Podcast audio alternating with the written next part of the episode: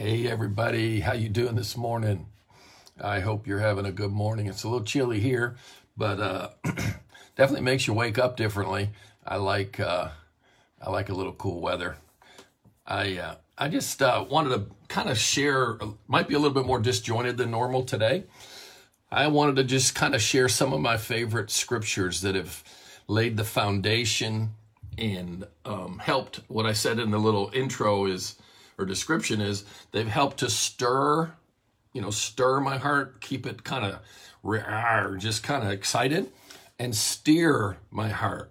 So um, I just want to share a few thoughts and scriptures that that kind of undergird all this stuff we're talking about and why I love what I call sanctified psychology and why I love how the scripture is so insightful if you read it correctly.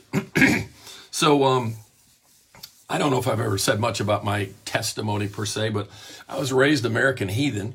And what I mean by that is, uh, I was part of a family that we just didn't go to church. Uh, I don't mean very often. I mean, we did not go to church.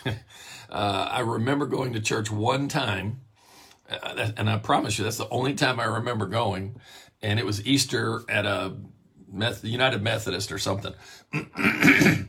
but um, so I got saved at 22, 23. And um, uh, I just, I, I, I had come out of, um, you know, drugs in the 70s. It was 1976. I had just married my wonderful wife. And um, I was just a mess, man. And when I met Jesus, it, it just like every everything in my life just came to a point where this is this is someone and something that uh, that I could that I could live for, that I could die for. And uh, I like to say this way: I was smitten with the love stick, man. I was just so like, wow. In fact, after a little while, some of my friends and relatives and Colleen's family said, uh, you know, we're glad you got saved, but you, you might have gotten a little too saved. And uh, we were just excited. So I've always been a person who watches people. And uh, there were just a couple of things I noticed pretty quickly in my early Christian journey. And one was not everybody was smitten with the love stick. Not everybody, not everybody was just like, like, ah, blown away by being forgiven of their sins and given a, a, a, chance to rebuild their life in a beautiful, powerful way, following a, a king and a savior that was just incredibly pure and honest and true. And uh, I mean, it just like blew my mind that everybody wasn't smitten with the love stick. And then, secondly, I noticed that even those who were smitten, it didn't necessarily last. There was this pattern of excitement and whatever, and then it would kind of plateau and decline. And um, I just was like, what in the world, man? What's going on here? And it's part of what drove me to study the kind of stuff that we talk about. You know, Mark chapter 4, the parable of the sower, you got uh, rocky soil, or by the roadside, rocky soil, among the thorns, and then good soil. So and here's a parable with four different soils. How many of them ended well? One. One in four. And um, those are the kind of scriptures I was drawn to. Like, God, what's the deal, man? Why why are we not sustaining this this this like I don't mean we've got to be, you know, jack to the nines all the time. That's not what I'm talking about. And I'm not talking about chasing feelings and emotions and stuff. I'm talking about where your life is ordered, empowered, and excited by the message of Jesus, the purpose of Jesus, and it's it's consistent, sustainable.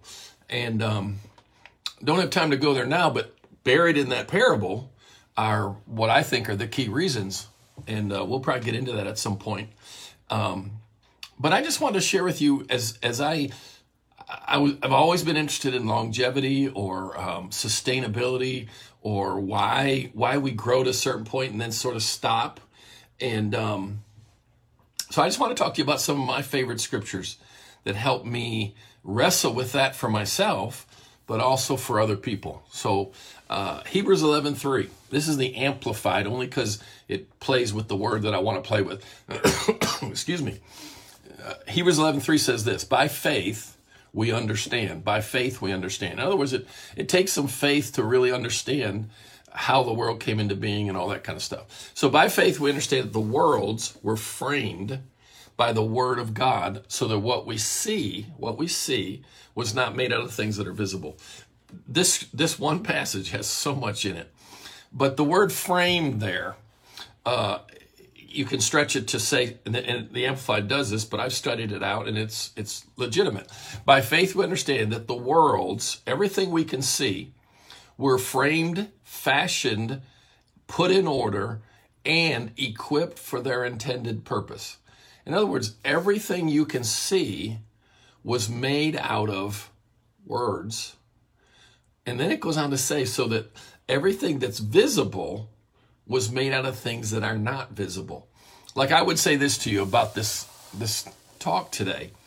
The most powerful weapon you have, the most powerful tool you have to rebuild your life and to take it where God wants it to go, the most powerful weapons and tools that you have are invisible and weightless. Imagine a tool that you can't see and it has no substance in the natural, physical realm. And the, the tool, the weapon is words. It, it, it, it's like you've got to, and we've been talking about this in a different way from a different direction, but if you could just realize how powerful words are. Again, this scripture says that by faith, we understand something that the worlds, everything exists. What what was what is he referring to? Well, if you go back to Genesis one, where things were created, you'll see this phrase uh, repeated many many times. And God said, then God said, "Let there be." In other words, God spoke and things happened, and we're created in His image and likeness. Um, if you think about it, virtually everything that happens around you, excuse me, I'm going to cough again. it's my morning voice. Um, but everything that happens around you is affected by words. I would even probably go so far as to say that virtually nothing happens in your life until words have projected you there, taken you. And I don't mean this in a weird new age way. I'm just saying it's part of how God created us you know, you're driving to a job interview. Well, I probably won't get it. You know, I don't interview well. I'm I'm such a loser. Now, oh, so you, my words magically made me not get the job. That's not what I'm trying to say. But what I am trying to say is, what if you used your words intentionally? You know what?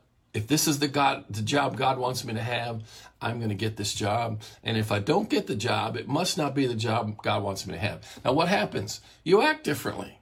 You come across differently. You carry yourself differently. In other words, remember what we said BTFA believe, think, feel, act. Well, if I believe my words are powerful, if I believe my words can direct me, James, remember James, the bit in the mouth, I think uh, two weeks back, uh, the, the, the rudder of a ship. What an interesting metaphor. And um, if I believe that, that I can use my words to bridle the horse, direct the horse, and I can use my words to steer the ship, um, then why can't I project them forward in a way that's honoring to God, but also honoring to myself? Oh, what a novel thought that I would be honoring of myself. So, what if by faith we understand that my world, my world, the one I live in, the one I inhabit, the one I interact with, that my world is framed, fashioned, put in order, and equipped for its intended purpose by the Word of God. So that what I see unfolding around me is not made out of things that are visible. Whoa, okay, hold it here, dude. So, God, um, what if you took scripture like we did last week? Remember, we walked through a scripture and we, ta- we, we talked about how to read it in a first person declarative sense. Um, in other words, how to how to take scripture and use it to do exactly what this verse says. Use it to frame your world, fashion your world, put your word in the order that God wants it in, and equip your world for its intended purpose. Um, I really don't think I could overstate how important words are Words program your soul, and then out of the programming in your soul, you live out your believe, think, feel, act, which gets you the results you want.